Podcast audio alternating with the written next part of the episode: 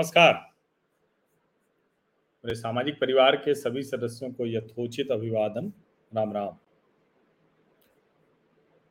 जहांगीरपुरी में जो कुछ भी हुआ, उसमें न्यायालय की भूमिका की बात हो रही है। जो निर्णय सुनाया सर्वोच्च न्यायालय के न्यायाधीशों ने कि दो सप्ताह के लिए सब बंद कर दो, उसकी बात हो रही है। कौन अपराधी है कौन नहीं है। और जो कल अतिक्रमण हटाने का अभियान चला वो तो सिर्फ़ ठेले छोटी दुकानें चेयर टेबल इन सबको हटाने पर चला। उस पर इतना कुछ हंगामा भी हो गया। और अब सर्वोच्च न्यायालय ने सर्फ आ, सारा का सारा जो है वो जिसको कहते हैं ना कि कहा कि भाई अभी रुक जाओ, पंद्रह दिन रुको, जरा सब समझ लेते हैं, तब बात करेंगे। लेकिन सर्वोच्च न्यायालय को ही सारा दोष देना चाहिए क्या? और सर्वोच्च न्यायालय में जिस तरह से वकीलों की सुनवाई होती है, सरकार के वकील होते हैं, अगर वो अपनी बात उस तरह से नहीं रख पाए तो ये किसका दोष है? सर्वोच्च न्यायालय के न्यायाधीशों को जो कहना था, जो उनके ऊपर मेरी टिप्पणी थी, इसके ठीक पहले के वीडियो में है तो उसको आप सुन लीजिए। और उससे आपको समझ में आ जाएगा कि उस मसले पर क्या मैं सोचता हूँ और मेरी राय क्या है। लेकिन अब जो जिसको हम कहते हैं ना कि इसका जो दूसरा पहलू है और वो मुझे ज़्यादा महत्वपूर्ण लग रहा है, ये मैं बताने जा रहा हूँ। और मेरा ये मानना है कि सर्वोच्च न्यायालय के सामने जिस तरह की स्थितियाँ थी, उसमें उसको यही फैसला सुनाना था। प्रत्याशित था ये। लेकिन असली तो गलती क्या सर्वोच्च न्यायालय ने की है? नहीं। गलती कर बैठे हैं देश के गृह मंत्री अमित शाह। अब मैं क्यों कह रहा हूँ कि अमित शाह गलती कर बैठे देखिए, एक तो ये हो गया कि अब ये चर्चा आम है कि ये फैसला जल्दबाजी में, हड़बड़ी में लिया गया फैसला है। तो हड़बड़ी में गड़बड़ी होती सोशल मीडिया पर खूब चल रहा है कि योगी बाबा का बुलडोजर यहाँ भी आ गया। ये भी एक सामने कहें कि अमित शाह के लिए एक ऐसी स्थिति की योगी आदित्यनाथ का जो दबाव था, जो मध्य प्रदेश के मुख्यमंत्री शिवराज सिंह चौहान के ऊपर पड़ा, वही उनके ऊपर पड़ गया। तो अमित शाह तो दबाव में कोई निर्णय लेते नहीं है और इसीलिए उनके निर्णय बड़े अच्छे होते हैं। 370 और 35 ऐसा जटिल, जो लगता था कि जिसको कभी कोई हटा ही नहीं सकता, वो भी हटा दिया। जम्मू कश्मीर को मुक्त कर दिया उस बंधन से। और अब वहाँ देखिए, पत्थरबाजी कम हो गई, आतंकवाद कम हो गया मुश्किलें अभी भी हैं, लेकिन फिर भी बहुत हद तक ठीक हो गई चीज़। लेकिन अमित शाह ने गलती क्या की? योगी आदित्यनाथ जिस बुलडोजर का उपयोग मुख्तार अंसारी और अतीक अहमद जैसे और दूसरे ऐसे माफियाओं का घर गिरवाने के लिए करते रहे, लखनऊ में अवैध बनी इमारतों को तोड़वाने के लिए करते रहे, उसका इस्तेमाल दिल्ली के नगर निगम में। अब ठीक है कि अब सीधे तौर पर नहीं कह सकते, तार्किक तौर पर कहें तो भाई इससे अमित शाह का क्या लेना देना? अमित शाह तो गृह मंत्री हैं, कोई एमसीडी उनके अंडर में तो आता नहीं है, कोई एनडीएमसी उनके कहने से तो करेगा नहीं। लेकिन जो सामान्य परसेप्शन है कि भाई अमित शाह के ऊपर ये दबाव बना कि बुलडोजर चलना चाहिए और उन्होंने हड़बड़ी में बुलडोजर चलवा दिया, गृह मंत्रालय के अंडर ही पुलिस आती है, दिल्ली पुलिस का इतना भारी इंतज़ाम हो गया लेकिन संदेश जो जाना था वो नहीं गया। संदेश जाना था कि दरअसल जो अपराधी हैं, जो जिनको हम कहते हैं ना कि जो अलग अलग अपराध में पहले से वहाँ फंसे हुए हैं, जेल जाते रहे हैं, अब उन्होंने बहुत बड़ा अपराध किया कि उनकी पत्थरबाजी से उनके पुलिस पर गोली चलाने से हिंदू मुस्लिम के बीच में संघर्ष की स्थिति बन गई। अब वहाँ पर अमित शाह को उन अपराधियों आरोपियों पर काम करना था। हालाँकि गृह मंत्रालय ने, अमित शाह ने सख्त निर्देश दिया, उसका अनुपालन हुआ और सभी जो आरोपी हैं, पाँच प्रमुख, उनके ऊपर एनएसए भी लग गया।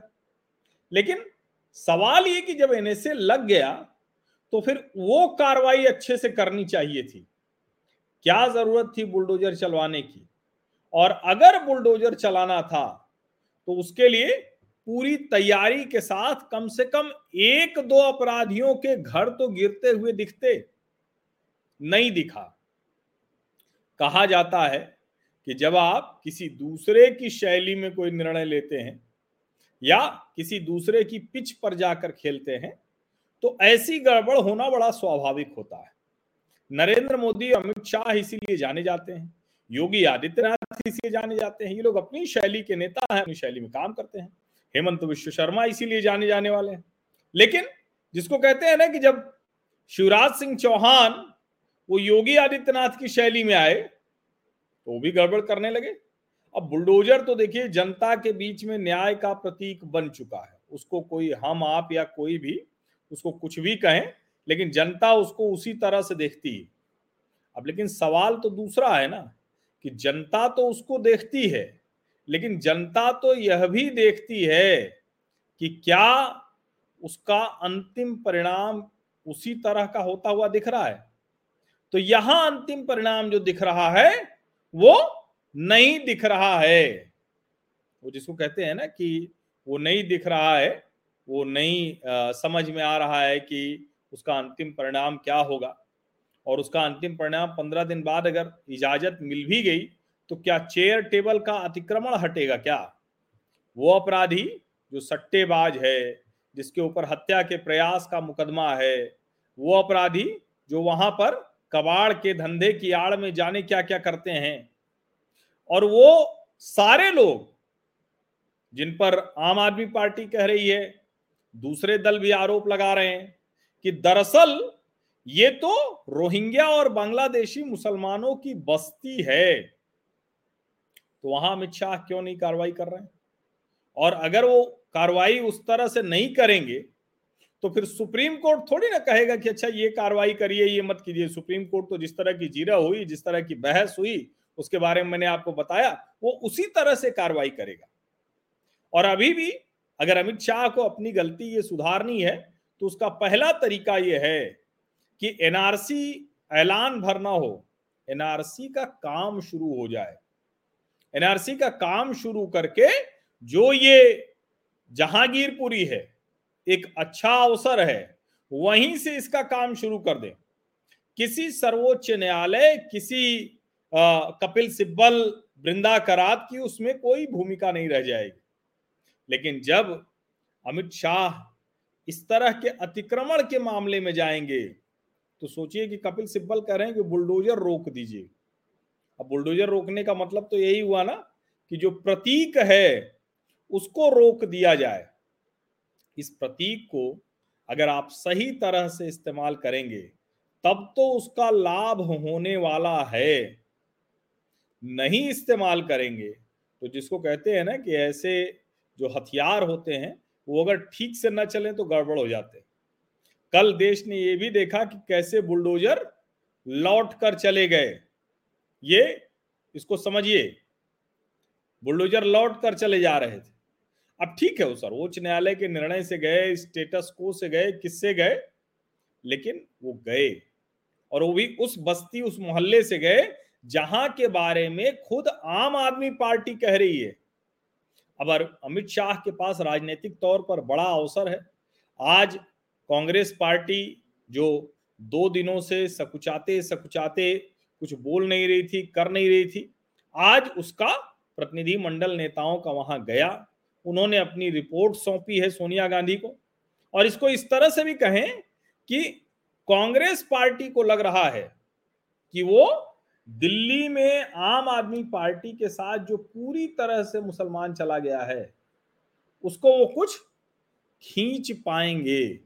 अपनी तरफ़। और इसीलिए मैं सुबह से देख रहा हूँ, ये सुबह से आज मैं देख रहा हूँ तो go back Kejriwal go back Kejriwal ये ट्विटर पर टॉप टॉप ट्रेंड है पॉलिटिक्स में। और उसमें कैसे कैसे हैं, अब आप सोचिए first you terrorise Muslims with your violent mobs then raze their homes in the name of illegal settlements shame on you Arvind Kejriwal अब ये देखिए, ये लगातार जो है ना, वो चल रहा है और एक से एक ट्वीट्स हैं जिसमें लगातार अरविंद केजरीवाल को मुस्लिम विरोधी के तौर पर दिखाया जा रहा है। ये इस ट्रेंड में भाजपा की बी टीम के तौर पर भी ये दिखाया जा रहा है कि अरविंद केजरीवाल भी उसी भाजपा के साथ रहते हैं, वही सब कुछ करते हैं। अब असदुद्दीन ओवैसी तो कह ही रहे हैं, लेकिन असदुद्दीन ओवैसी का तो अभी कोई आधार नहीं है। कांग्रेस उसको हासिल करना चाह रही है।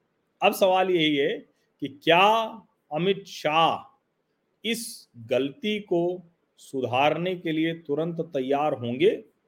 या ये भी एक मुश्किल होती है कि ऐसे में आप गलती सुधारते नहीं आपको लगता है कि ठीक है, जो हो गया, सो हो गया, एक बड़ा वर्ग है, जो ये भी कहता रहता है, ये भी बार बार बताता है कि कौन कितना, क्या कर दे रहा है किसका। और मैं निजी तौर पर मानता हूँ कि अमित शाह लंबे समय की ठोस रणनीति बनाते हैं और इसीलिए वो सफल रहे इसीलिए लगातार वो बड़े छोटे हर काम में सफल रहे हैं, चाहे वो एमसीडी का मसला हो, चाहे वो कश्मीर का मसला हो, हर मामले में वो बहुत सटीक तरीके से निर्णय लेते हैं।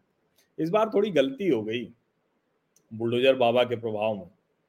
तो बुलडोजर प्रतीक है, बुलडोजर जिसको कहे ना कि बहुत एक इस वक्त सबको दिखता है कि त्वरित न्याय न्याय यही दे रहा है। लेकिन हर किसी का अपना एक खेलने का तरीका होता है और शाहीन बाग और कृषि कानून विरोधी आंदोलन ने एक दबाव ज़रूर बनाया। लेकिन अमित शाह को यह सोचना होगा कि क्या वो ठोस निर्णय लेंगे और निर्णय वो लगातार लेते रहे हैं, लेकिन उसको प्रतीक के तौर पर दिखाना भी होता है, शोकेस भी करना होता है। जैसे उत्तर पूर्वी दिल्ली दंगे में ढाई हज़ार लोग करीब हैं जो जेल में गए, जो आरोपी थे। और तिरासी को छोड़कर किसी को जमानत नहीं मिली है। समझिए आप इसको। तो ये अमित शाह और उनकी दिल्ली पुलिस ही है। क्योंकि बार बार कहा जाता है ना कि अमित शाह की दिल्ली पुलिस क्या कर रही तो अब हम उम्मीद यही करें। सुप्रीम कोर्ट को क्या करना था? सुप्रीम कोर्ट को तो यही करना था। बहस के बारे में मैंने आपको बताया, यही निर्णय आना था। तो इसलिए यहाँ बहुत कुछ चौंकाने वाला नहीं है। हाँ अमित शाह ये गलती कर बैठेंगे। ये मुझे ज़रूर चौंका रहा है। देखिए, वो अपनी गलती किस तरह से सुधारते हैं। बहुत बहुत धन्यवाद।